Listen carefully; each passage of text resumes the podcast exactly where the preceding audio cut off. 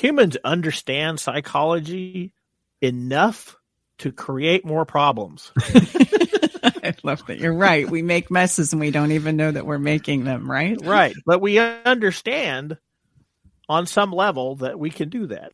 I think that's one of the most fascinating things about people. So you're you engage in, in control behavior, right? You start oh. wheedling, you start nagging, you start uh, manipulating to get him out of his situation. Mm-hmm. And what what what you're not privy to in those moments is that you're driving it deeper. Hey, thanks for coming. Welcome to the Love Shack.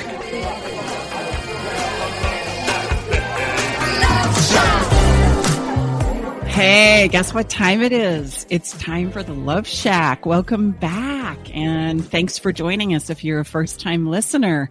The Love Shack is a little old place where we get to get together, explore fresh perspectives, eavesdrop on some juicy conversations and discover the things that really matter while attempting to have a little bit of fun along the way. Absolutely. Welcome, everybody. This is episode 90 and get out of the rut, why your relationship no longer feels fun, and what you can do about it. Yeah, it can be difficult when the spark starts to wane and that relationship and the years start passing by.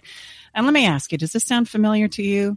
You used to have some fun together, but now you can't seem to find anything to talk about, let alone have a little fun other than the logistics of life, taking care of the kids, taking out the trash, paying the mortgage, right? Maybe are we going to charge on that credit card or not? And hey, who's going to take little Johnny or Sally to the soccer game, the soccer practice, the basketball game, etc.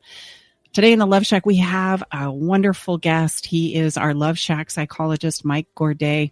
Hey, I got to ask you, do you ever wonder why the things you used to love about your partner eventually seem to spin around on you and all of a sudden they're the same things that are driving you absolutely crazy? And when you try and analyze it, it's, you know, not so much that you feel like you've changed, but you're just sure your partner has. They've kind of changed. You're starting to pick up on a lot of those little juicy details that you're starting to judge maybe and get frustrated with. And ironically, over time, what ends up happening is we start pulling away and course, the fun bottoms out. There's no time for that until we fix the problems of this relationship. We feel the connection waning, but we're not quite sure how to bring it back. And on and on, the logistics of life take over, and we recognize and realize that there's none of the emotional sharing that was once present when we began this journey of building a life together.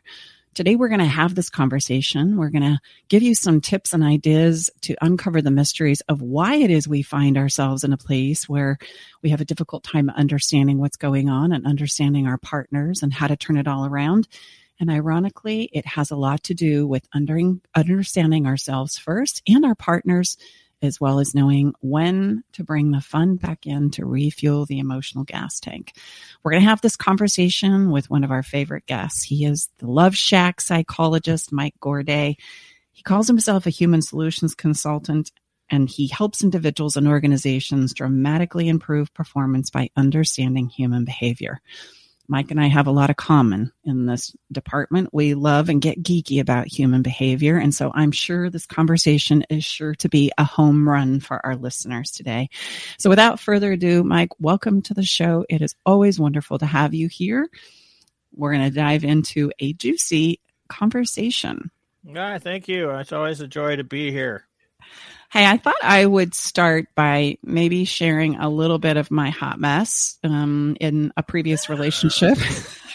okay, that's always and, a great way to start. Uh-huh. And then I thought maybe we could analyze it a little bit, you know, as we start pointing out this. I'll, I'll be the guinea pig today, and we can refer back to. And, and, let me just add some important context. That was a prior relationship hot mess, ladies and gentlemen, not the current relationship. Oh yeah, I, I thought I said that. Well, no, I just wanted worried? to make sure everybody heard he, that. He, Hold on. as we all go silent. Are you thinking we're a hot mess? No, no, no. Oh, I just, I just needed to, sure, get clear. Boy, Mike, there was a minute well, there where I thought maybe yeah, you're gonna have to talk us off the ledge. This is this is turning this is turning real fast. this is live, ladies and gentlemen. Mike is going to help us sort our stuff out. well, so I don't know about that. I, I, wait a minute, you're the human consultant specialist. Okay, in all seriousness. Okay. Um, I ended up marrying very young, twice. Once at 17 and then you know, that didn't go so well. And then another time at 20. And when I felt like I had aged and matured three years, I really thought I was going to knock it out of the park in the second round. In fact, I was very much committed to it. And I was going to not only have the greatest relationship and family on the planet, I was also going to right all the wrongs that I had made in the previous situation and circumstance, right? Like I was, I was going to do it right this time. I was going to fix it and I was going to prove to myself and others that I was indeed a wonderful woman. And also follow Yes. the, the tenets of, of your religion too. at that time. Absolutely. Yeah. To a T. No The pressure there. Of youth. Yeah. yes, yes. Come to find out, even with my own kids, right? And my clients, I bet you find this too. That's a very common belief that we have, right? Like, like somehow we're going to finally arrive and get it right. I'd love your thoughts on that. I, I, I don't, I don't really know why. Well, I do. We have we there's this weird propensity that that we have to fix our brokenness, Mm. right? Um, and not only that, but that we can fix our brokenness, or that the fact is that w- our brokenness it really isn't as broken as we believe it to be broken. It it, it, it becomes it becomes really weird how we approach some of these things. I agree. And and what if I were to propose the idea that we're not broken at all? We just make lots of messes because we don't know better, right? But it comes from a genuine place of wanting to do our best, right? Yeah, we you know we we want and need relationships. Uh, we it, we're it's a it's an imperative. It's a biological imperative for us to have relationships, not only on a social level, but on a a, a sexual level and an intimate level. You know, we we need these various things for our survival as as humans, and it also translates into our survival of our psych psyche, right? Mhm. Otherwise, you're running around with a Wilson volleyball and chatting up a storm with something that's not really there. so true. Also, that's not what happened in my my marriage, but what did happen was I ended up um, marrying somebody who wanted to be perfect too, which starts to set the scene here for the perfect masterpiece dysfunction. Um, he un- unknowingly, unknowingly, uh, me too, because it wasn't a, a diagnosis at the time, had bipolar. We know that now. Um, he was a rapid cycler. For any of you who know what that means, I'll just toss that out there. Um, and the combination of that was he was a heck of a lot of fun. Like he was so fun, the spontaneity and Mhm. the incredible adventures that we had. Man, it was a hook, line, and sinker when we were dating. And I really felt like I had found my best friend. We could, you know, go on these whimsical, spontaneous trips over the weekend. I didn't know they were coming. We take a red flight, you know, red eye flight out and, and come back. I had no idea where we were going. I'd just show up home and have two suitcases, right? I'm thinking, what is this? I've never experienced this before. We could go from skiing to dinner to dancing all night. And I really felt like this was going to be a home run. And then it would bottom out and, and he couldn't get off the couch for three months, six months, nine months. And I would think, okay, no problem. I, I got this. I got this. And as the frustration and not knowing how to solve this problem, and and remember, I was trying to be perfect. I was trying to get it right this time. We can't be Correct. having this. We can't be having this. This there's no room for this. I really thought it was all him. And so then I would push and, and get manipulative and, you know, bang on the pot pan, so to speak, and, and get a little pushy and a little critical and a little judgmental. And I'm sure a lot of manipulation in there. And of course, that helped to inspire him to get better right away. Oh, absolutely. Yeah. and so, you know, he would sink deeper into his depression. His addiction started to pick up. Um, all of a sudden, how we both coped is he would just go missing. And there was a part of me that thought this is really kind of dysfunctional, but it's kind of a relief, right? And as I sure, I assure you, it probably was for him as well to get out of the critical environment that I was staging. And here's the thing the bias on my part was I really felt like I was doing everything I needed to do in order to help us get better. Mm-hmm. And he didn't know how to tell me that it wasn't working other than in fits of rage, etc. Okay. And so now we have the perfect mess playing Right. out here. Okay. Right, right. So let's break that down a little bit. Let's talk about some of the the biases and the and the distortions and how it is that so with in such canny position, I now know precision, shall we say, not position, but uncanny precision, we can create these, even though the circumstances are different, right, for each and every person. It very much has a similar pattern in regards to how it plays out, right? How our relationships go from, oh my gosh, I can't live without you. I love you so much to, okay, like who is this stranger in my house? Stay with us. We'll be right back. Navigating the silent, complex moments of separation or your partner's need for space can feel like walking through a maze without a map. If this sounds familiar, know that you are not alone. This journey, filled with uncertainties and introspection, requires a gentle, understanding guide. Hey, I'm Brooke from Love Shack Live. We see you, and more importantly, we get it. That's why we created the Separation Support Bundle a collection of resources designed to not just guide you through separation, but to offer comfort and clarity during these times. Our separation guide offers insights and support to help make sense of your emotions and the process of separation. And for those moments when words escape you, our guide on 10 texts to send when navigating space provides thoughtful prompts to help communicate with compassion, plus a soothing separation meditation to help ease the overwhelming moments because sometimes all we need is a starting point or a way to start feeling okay again. Remember, you don't have to journey through these complexities of separation alone. Our separation support bundle is here to accompany you, guiding you towards healing, understanding, and most importantly, the renewed sense of self. Visit stacybartley.com forward slash bundle today to access your free separation support bundle. At Love Shack Live, we're all about exploring the real stuff that relationships bring, the good and the challenging. So let's tackle this together, because even in the hardest times, there's hope, growth, and yes, even love to be found. Exactly. Uh, so let, let why don't we start from the very beginning? I love it right? So uh, you get together, and there's this. Uh, in the beginning of a relationship, you have what's called limerence, right? You're, you're familiar with that term, limerence. Yeah, but I think you ought to. I think you ought to explain that for our lim- listeners because I don't think most of us are. So limerence is that superior feeling of infatuation that we get with our with our significant others, and it's it's a heightened sense of dopamine. You know, it it it gives us this really great feeling and and we want to ride that. And uh, a limerence is a biological surge of of the yummy stuff mm-hmm. right?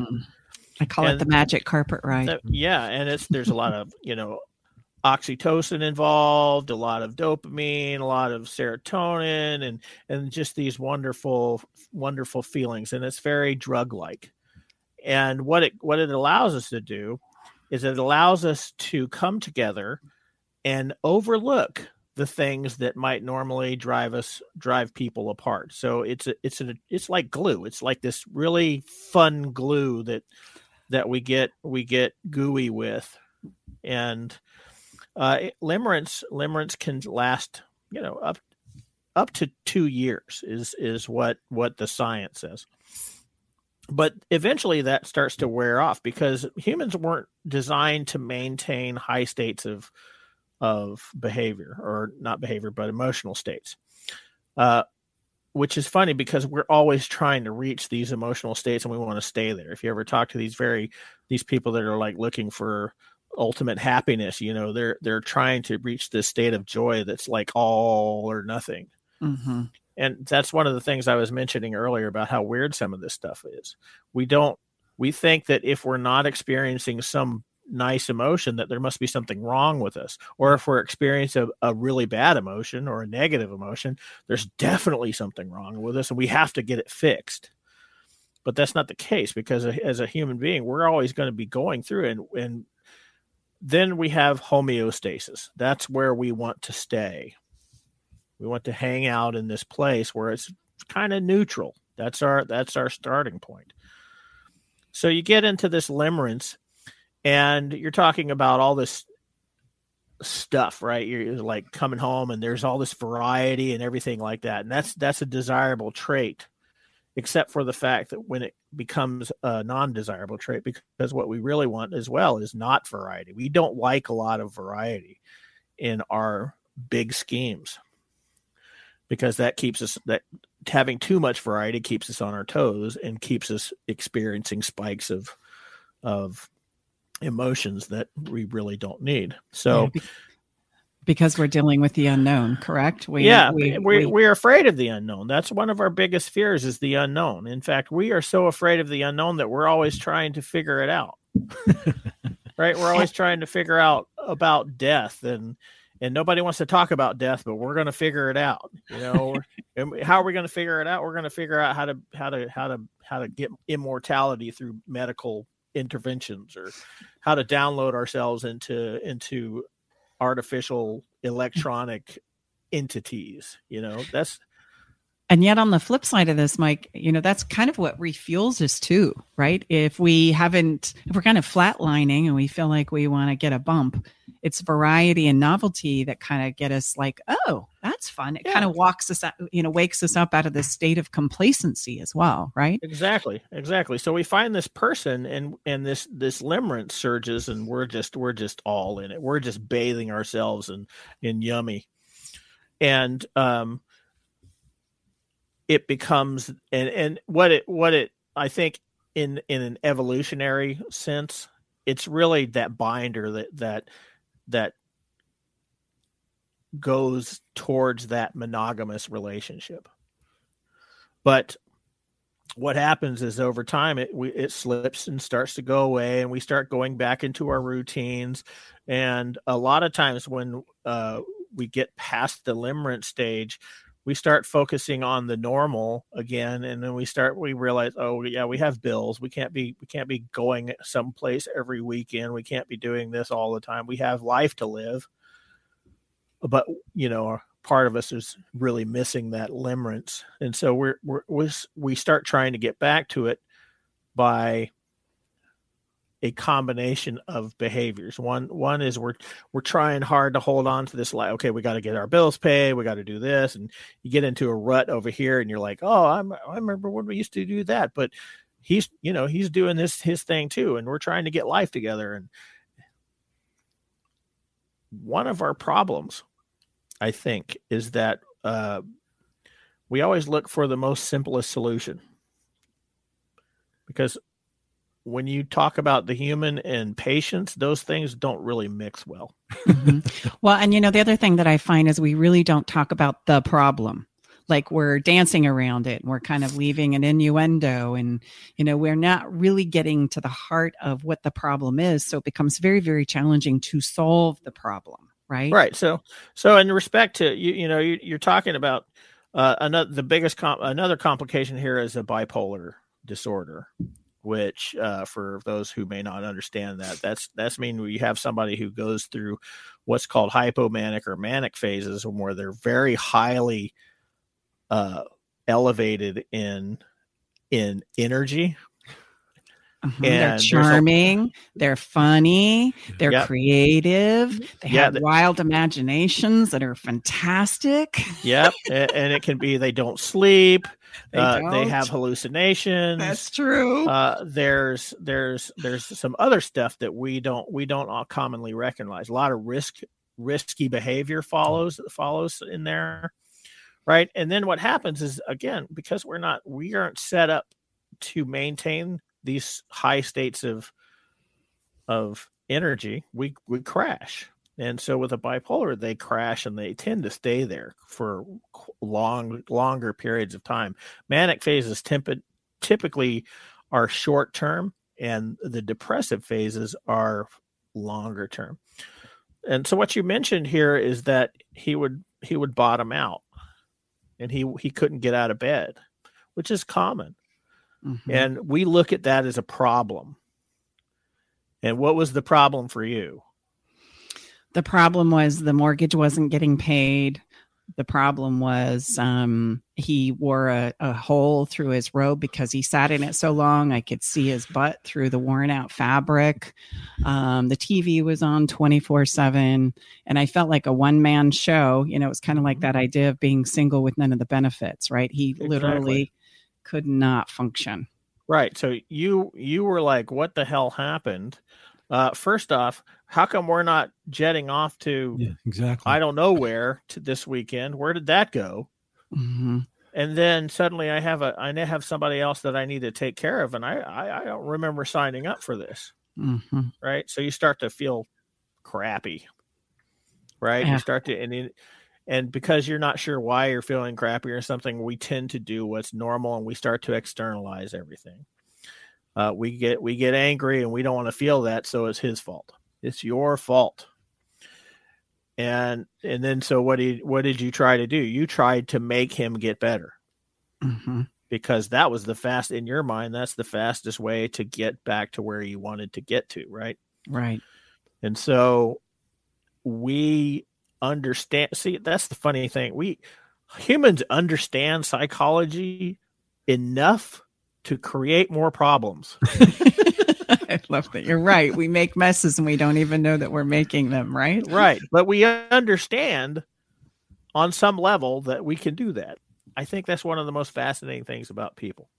So you're you engage in, in control behavior, right? You start wheedling, you start nagging, you start uh, manipulating to get him out of his situation. Mhm. And what what what you're not privy to in those moments is that you're driving it deeper.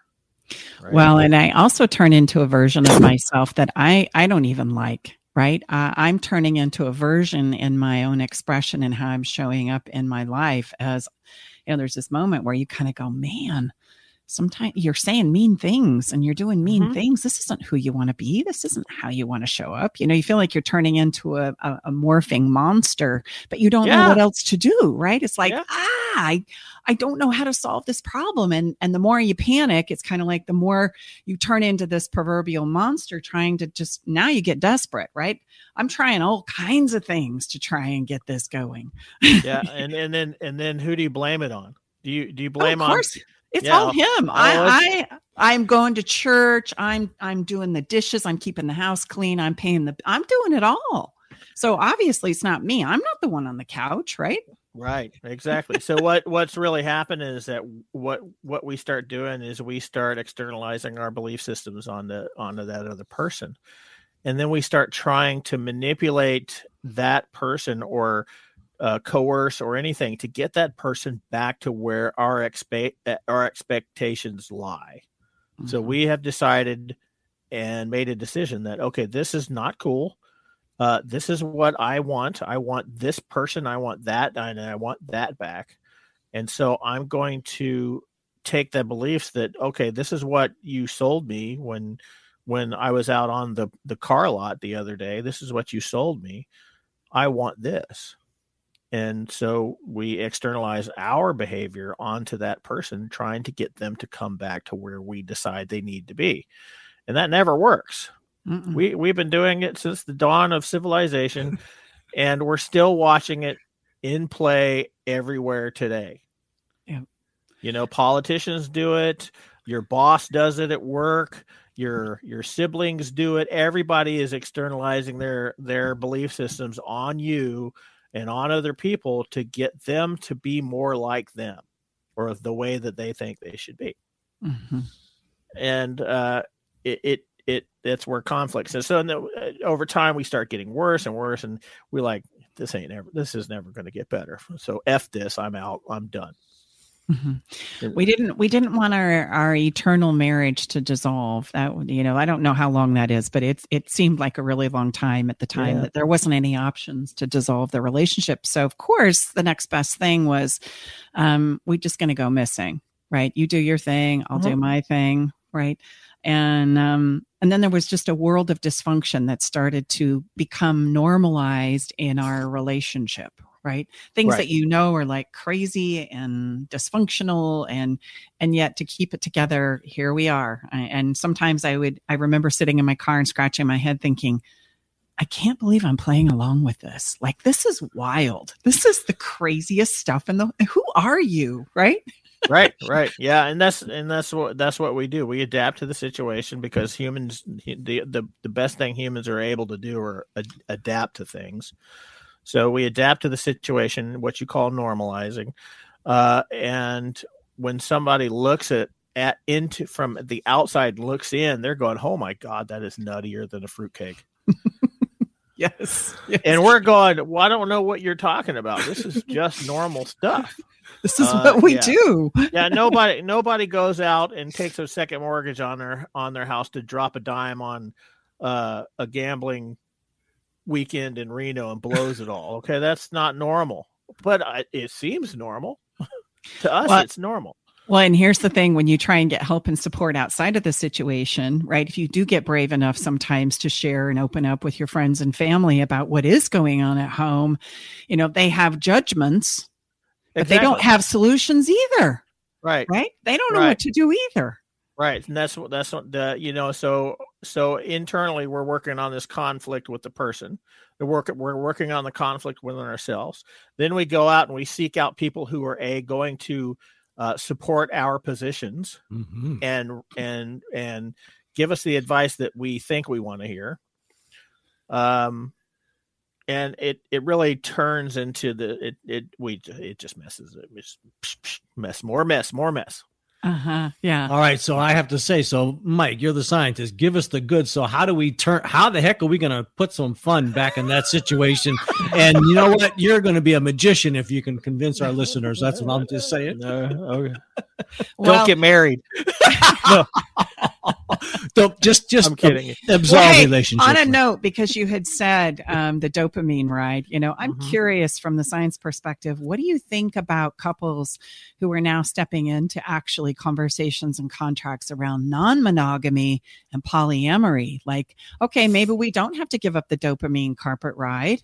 Right. Maybe we've just had it all wrong. And maybe if we invite others into our relationship, it's going to fix everything. Right. We can keep the newness alive. We can have some fun and maybe we can ride that dopamine carpet ride a little while longer.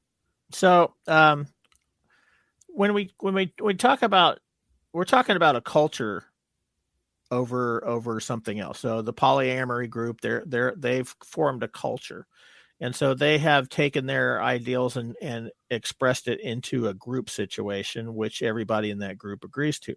Um, uh, one of the one of the things that we can look at from an objective s- sense is that uh, it's possible that that that agreement is so that they can keep looking for limerence and, and other relationships and be able to keep the stability and the non-variety of the founding relationship right because again uh, we want that stability in life we don't like we don't like surprises uh, that we don't consider positive surprises eh, but at the same time we need variety in certain areas so with the polyamory group uh, we could say and i and i can't speak from experience here so um, i don't want Nor to I. offend i don't want to offend that that culture but from the polyamory group they they are looking at sort of an idea that uh, they have this this solid foundation and they they can go out and get these new relationships that are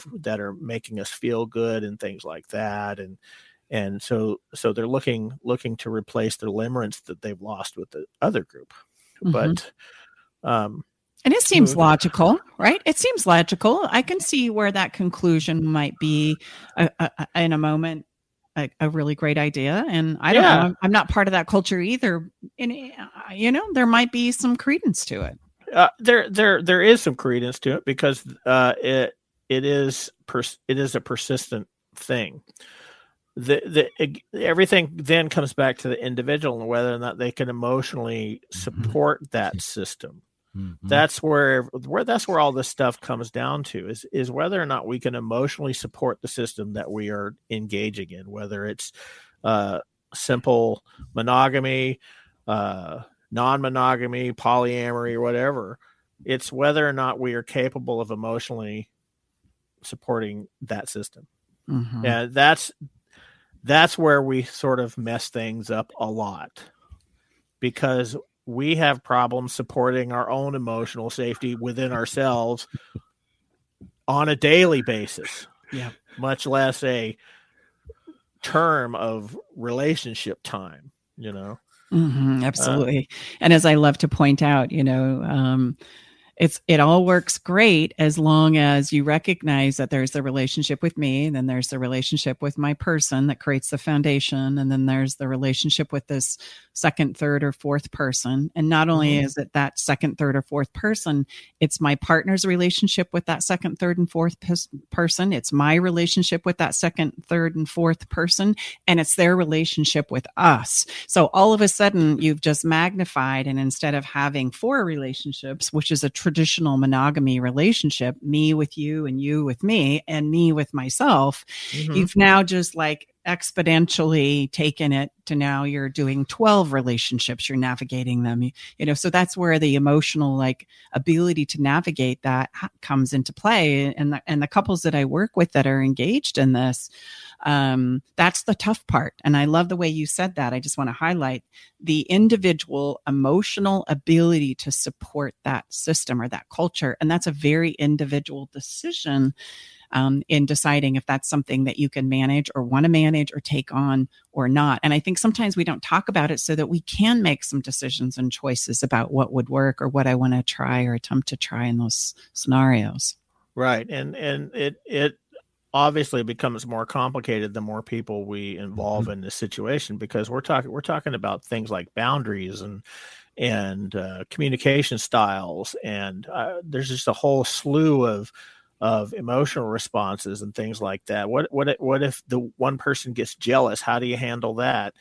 Uh, kind of and and how what what type of value you place on certain activities. You know, from from a from a monogamy standpoint, the whole idea is that you're sharing you're sharing not just the intimacy and and uh thing, but you're you're In lovemaking. yeah, you're, you're- excluding everybody else from that sexual relationship, right? Whereas the uh, whereas if you're into a polyamory situation, you're allowing that to be part of every relationship, and that's that can be a very difficult thing to emotionally handle because the sexual relationship that you have with your partner is very key to the the survival of the relationship because it generates one of the things that I have a, uh, an issue with, I think, with modern with modern viewpoints, is that we've trivialized uh, the sexual relationship so much that uh, people roll their eyes when we talk about, oh, you know, there's it's just sex.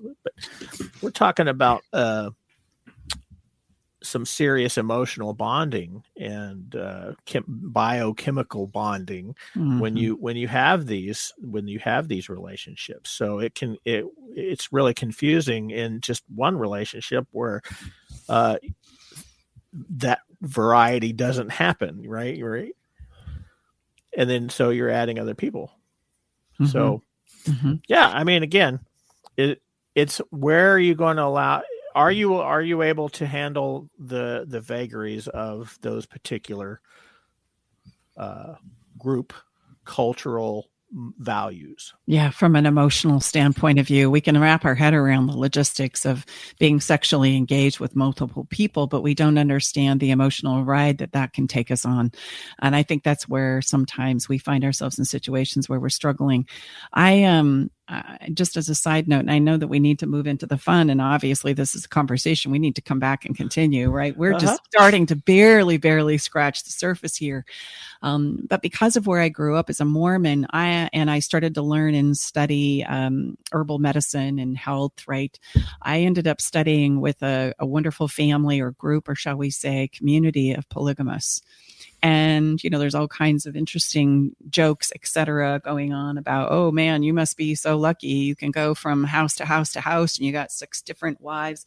And the reality is, it was challenging as heck. And what Mhm. kept them in that dynamic was the idea that they were building to some kind of a celestial glorified place. And the reality was all the men were down at the bar going, Oh, I hope none of them need me. I, I can't, I can't do this anymore. Right. And the women are all clamoring for attention. And so, Mhm. and it was interesting to see that from the inside view in regards to what we're saying. And it really is the emotional ride that I think we, we often very much underestimate. Okay, so now back to how does Mr. Scientist bring fun back into your prior scenario? That's what I want to know. Mike, okay? well, interestingly enough, uh, the the the science does show that we can re-engage some of that limerence after it's gone away. oh, okay, that's good to know. So we can actually get some of that back, and that's that's that. What what the problem is is how how do we how do we overcome the oh I'm just so done with this Yes. and get to okay we're going to do this right? And you know we we talk about date nights and all this other stuff. You you forget i think you forget about the relationship when you're trying to make a successful marriage. That's well right? said. So you you you you you start thinking of the marriage as something that needs to succeed and then you forget why you got married in the first place. You forget about the relationship that you had before because you're so busy concentrating on all the marriage stuff the bills the kids the the mortgage the jobs and and you and so you go into that rut. You go into that that stable situation where you know okay well my spouse is going to walk through this door at 10 to 7 he's he's going to throw his coat on the floor which i'm going to have to pick up later. Uh, he's going to go directly to the refrigerator get a beer and sit on the couch and watch football for the rest of the night. And that means that i get to do this i get to go over here and i know that's that's pretty uh, a stereotypical look at look into the american thing and that's not always what happens but we do that. We we anticipate what's going to happen and we get to a point where we expect things from them and then if they don't get them we we go through this disappointment phase and then we finally accept it oh well and so we we move on with our lives in a in a sense right? You talked about how you were like just existing in life together without actually being together. Hmm Absolutely. so how do we how do we do that? Well you know aside aside from the the inner work that you really need to understand what's going on you you try you recreate the life of a, as you did when you were younger. Mhm. right? You you you make time for that other individual and you have to you you know you have to sort of get equal uh, representation there. You can't make them do it but uh how often do you wish that you would come home after you were married and find the suitcases out? For sure. Mhm. Well, and it's and it's you know, I and just looking back, you know, one of the biggest takeaways as I look back, and I I will forever and always look back to that relationship as it's taught me so much about myself, and it's it's actually what drove me into doing the work that I did back in 1996. It kind of started my whole journey, so I have much to be thankful there for. But as I look back, I can tell you that I had to learn how to drop the blame the manipulation, the blame, you know, all of that finger pointing and realize that actually I was part of the problem. I was uh, playing absolutely my role, that we can't shame somebody enough to inspire them to want to work on our relationship or to turn things Mhm. around, right? It, it has to come from a place of, hey, I know this is really messed up and, and I know we got some problems here, but I want to do it with you. And it's amazing how little teeny tiny bits of knowing or being reassured that you care, that that you want this to work, that it does matter, right? That this is something that we value. Um, it goes so far. It goes so, so far when we finally start to have those kinds of conversations. I think the irony of being in a relationship and finding yourself in a really broken down place is that you forget you care in the first place. Like if you didn't care, you wouldn't be mad, you wouldn't be frustrated, you wouldn't be disappointed, right? Yeah. Um, and we forget that we care at all. yeah yeah and then we we decide we make a decision somewhere that this isn't worth it and you mentally break up with them hmm right that's that's that's what you see in a lot of marriages and you see it in a lot of uh you see in a lot of uh cohabitation too right? They just mentally broke up with each other. Their life works hmm the way it is. Hmm and so they live the way they have but they have other interests and they do other things. And and it's it always is funny when uh, one of them finally cheats right? They go out and find a relationship and the other one gets bent out of shape about it. They're well, they're shocked. I didn't. yeah see they're like coming. i didn't see this coming. Oh why not Yeah. You know, you're a part of this. That means that shows you how much of a part of a world you weren't involved in because you didn't see it coming. Mm-hmm. Yeah. And it's not it's not to, you know, blame or shame or anybody, but we we do this to ourselves because we we are always seeking homeostasis. We are always seeking that I don't want to feel like this. I don't want to feel bad. I don't want to feel like my partner doesn't love me or I don't want to feel like my partner doesn't care what I'm doing during the day. Or so we start building those little mental blocks up and like, oh well, we'll just pretend to look like a cool couple when we go out with our friends, but really we're just gonna, you know, do mm. this. We're going So- through the motions. So, Mike, let me ask you. So, knowing that, or at least it would be my sense and understanding that fun and novelty is a easy place to bring some of that limerence back into our relationship. Why is it that we have such a resistance when we're kind of going through the depths of you know what? Because we want the other person to solve the problem for us. Okay. right so we we're like sitting there oh i really missed that i wonder i wonder well to hell with him or to hell with her Mhm. I, if she's not going to do it i'm not going to do it I, I hear a lot of women say, Gosh, I wish they were more romantic. If they could just be more romantic, this was all going to be okay. And I, what are you doing to create romance? exactly you know in, in in the example in the example that i used just a second ago you could take that sort of aspect and and plan a weekend Mm-hmm. instead of waiting for him to do it because that's what we do. We're like waiting for them to do well they he used to do that. Why isn't he doing it now? And so so we we we sort of we and so we get pissed and we get angry. we're like no start making up little uh confirmations in our head that this is never going to work out. And so we we we entrench ourselves in our own in our own stewing pot while we place them in some position of of of uh, manageability And a no win and it, situation. it's a no-win situation it Yeah. all and it all it always starts with the person right so as a couple as a couple um you're always going to go through ups and downs anyway there's there's no smooth sailing in any any part of this because something's going to happen you know your kid's going to visit and be sick all over the new carpet you bought Mhm.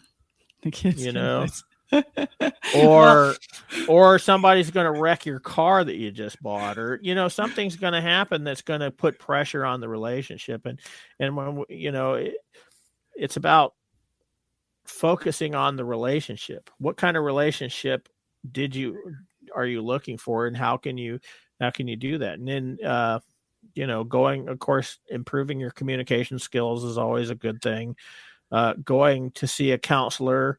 As long as you understand it's not the counselor's job to fix you it's the counselor's job to sort of point out ways that you can fix yourself right? you know we Show you some skills, give you some tips and some tools and strategies that you've got to practice and implement. Otherwise, you're probably not going to go anywhere. yeah and and really it's it has to be i think it has to be something that uh, both of you are craving if Mm-hmm. because if if one is completely checked out of the relationship you really can't you really there's not a whole lot you can do to get that back Well, I, I see it play out in two ways in my in my work. Um, one person will start, and the way that they start to show up in the relationship changes over time because they're working on themselves. And then the other person goes, "Oh, hey, wait a minute. That's how, uh, what are you doing? Hey, I want to go.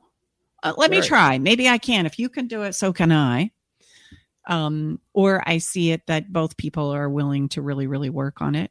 And then, of course, there's even if you are the one that's working on it, the thing I want to point out is regardless of how it goes, if you're the one that's working on yourself and you know that you've done everything that was possible within your realm as a human being, the only thing I can ever do in my own life is get my, myself to the table, right? That's my job, and that's the job that only I can do. And I, I can't force or coerce anybody else to do that. I, I would have won that one if that was a working strategy. Mhm. And, and yet, if I find and discover I'm doing my part, I can more clearly see and understand why it's not working. And I can find some completion with that. And so, if it doesn't go so well, yes, there's going to be some disappointment there, but I'm going to understand why. And I'm going to know that I did the very best that I could. I gave it all. Right. I gave all that I had to it in, in an attempt to turn it around.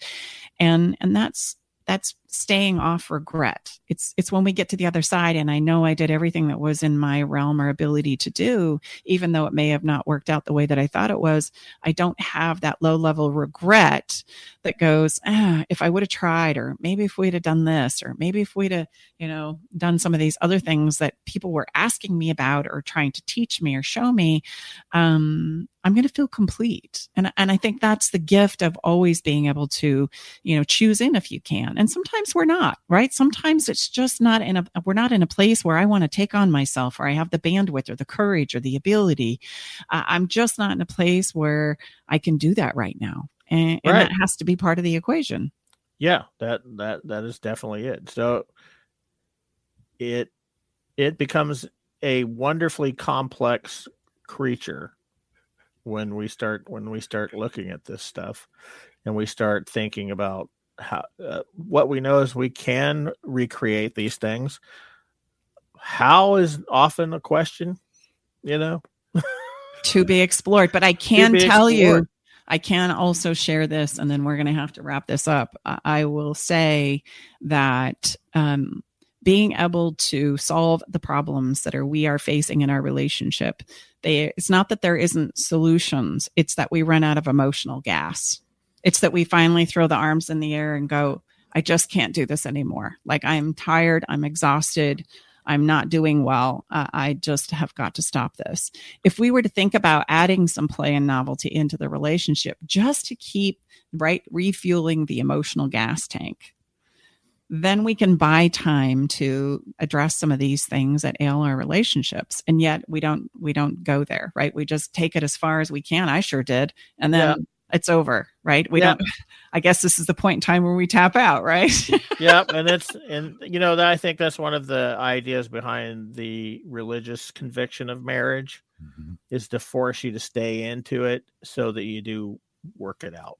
Mhm. And Yeah. again, we we don't like that. We've decided, nah, that's not good enough. I'm just going to get the I'm just going to go down to the courthouse, get the paperwork, and I'm going to start again. And uh, nine times out of ten, we go and we seek out a partner that exactly replicates the same relationship we just got out of, and we get all limeracy, and we're like, "Yeah, this is the person I was supposed to be with in the first place. I don't know why she didn't show up earlier, and and this and that, and this and that, and this and that." And then, uh, you know, three weeks, four weeks, months down the line, wait a minute, yeah i call that a do-over uh-huh. what happened?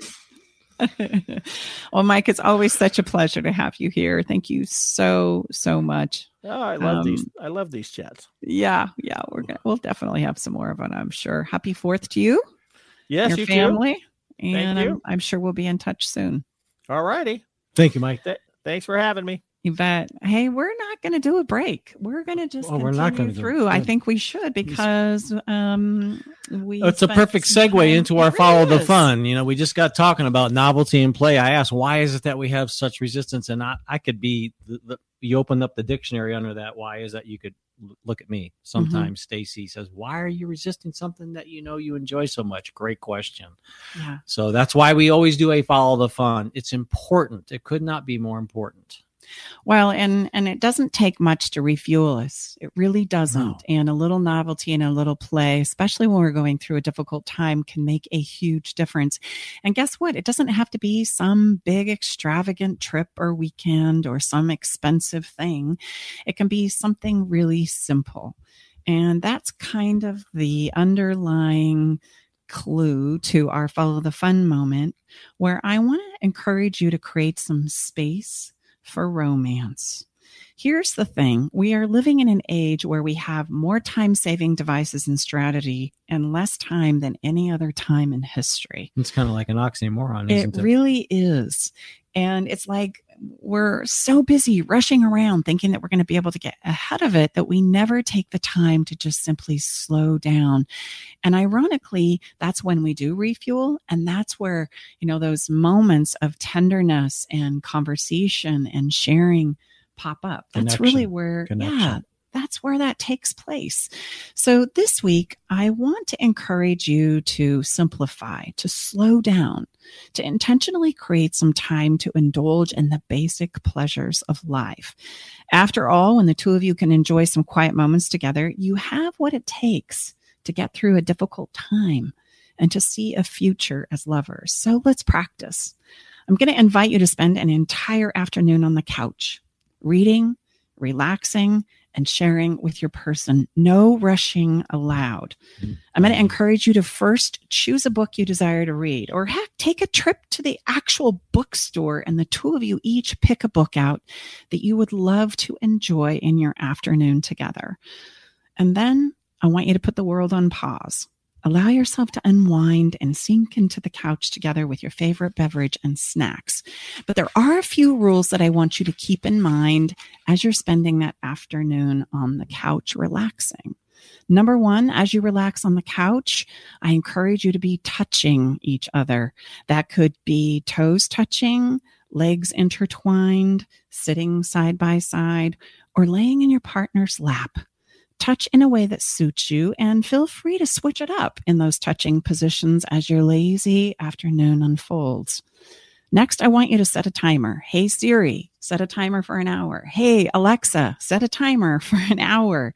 And every hour, I want you to get up. I want you to stretch, refresh your beverage, grab a few more snacks, and kiss your person before you settle back into continuing the reading of your book.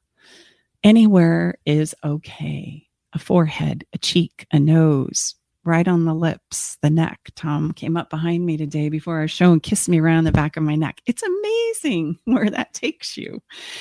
And then go back to reading. And then when you have that timer go off and you've done that kiss, I want you to just take a few minutes to share about what you're reading. What are you enjoying about what you're learning, about the author, about the book, about the story? This has the potential to open up conversations that you'll be surprised by. So give it an opportunity to just share a little bit about what's going on for you.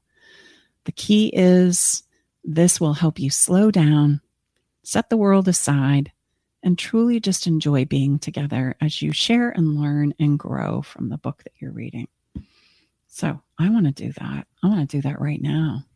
How about you? Well, we do we do this a lot. I mean, we share a lot, you know, around things that I find, things that you come across, book that we're reading. Sometimes we read a book together. You can do that too. You can read a book and just take turns.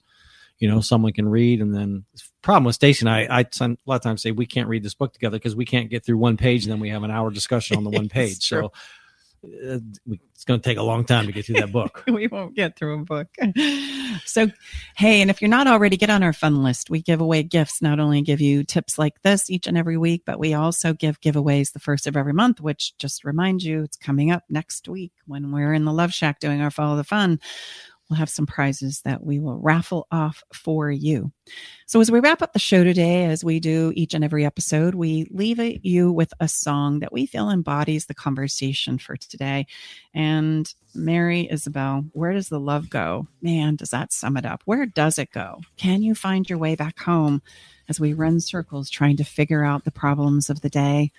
You can listen to that on the Spotify playlist that we have for Love Shack listeners, and you can access that by going to our website. Hey, we're Tom and Stacy Bartley. You know, helping couples navigate through the difficulties in their relationships is what we do. If you need help and support, we are here for you. All you need to do is reach out. Okay. So until next time, it's been a pleasure to be here with you. And thank you so much, Mike Gourdet, for your willingness to spend some time with us today inside the Love Shack. It's always a pleasure to be here with Mike and our listeners. Thanks so much for being here with us. We'll see you soon. Bye bye. Thanks for joining us today in the Love Shack.